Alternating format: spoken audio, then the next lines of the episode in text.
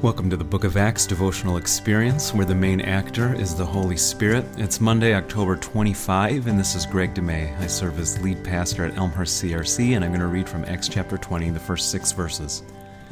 Now, when the uproar in Ephesus had ended, Paul sent for the disciples, and after encouraging them, said goodbye and set out for Macedonia.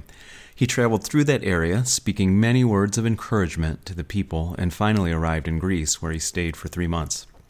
Because some Jews had plotted against him just as he was about to sail for Syria, he decided to go back through Macedonia. And he was accompanied by Sopater, the son of Pyrrhus from Berea, Aristarchus and Secundus from Thessalonica, Gaius from Derbe, Timothy also, and Tychicus and Trophimus from the province of Asia. These men went on ahead and waited for us at Troas. But we sailed from Philippi after the festival of unleavened bread, and five days later joined the others at Troas, where we stayed for seven days.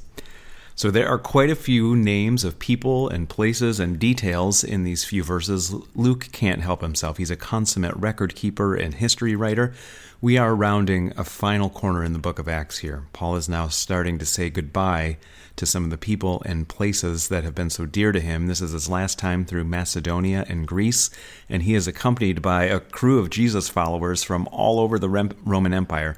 So many of the towns where Paul had preached and served and made tents and been beaten and got up again and boldly soldiered on.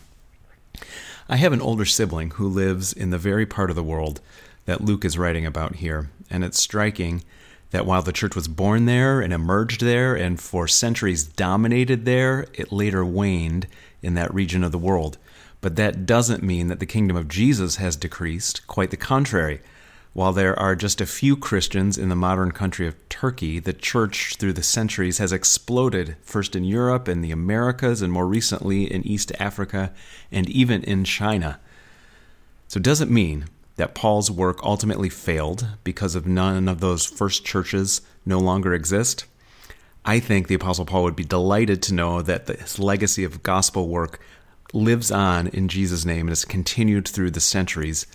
None of us in 2021 are going to live on this earth forever. None of our buildings, our institutions, not even our beloved congregation is going to last forever. So we not we ought not get too attached to any of these things.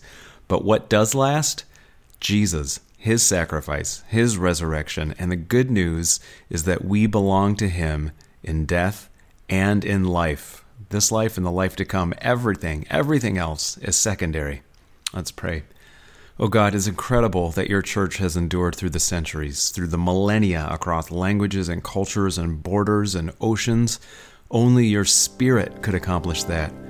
Give us a fresh measure of that same Spirit today. Send us more love, more power and more grace for Jesus' sake. Amen.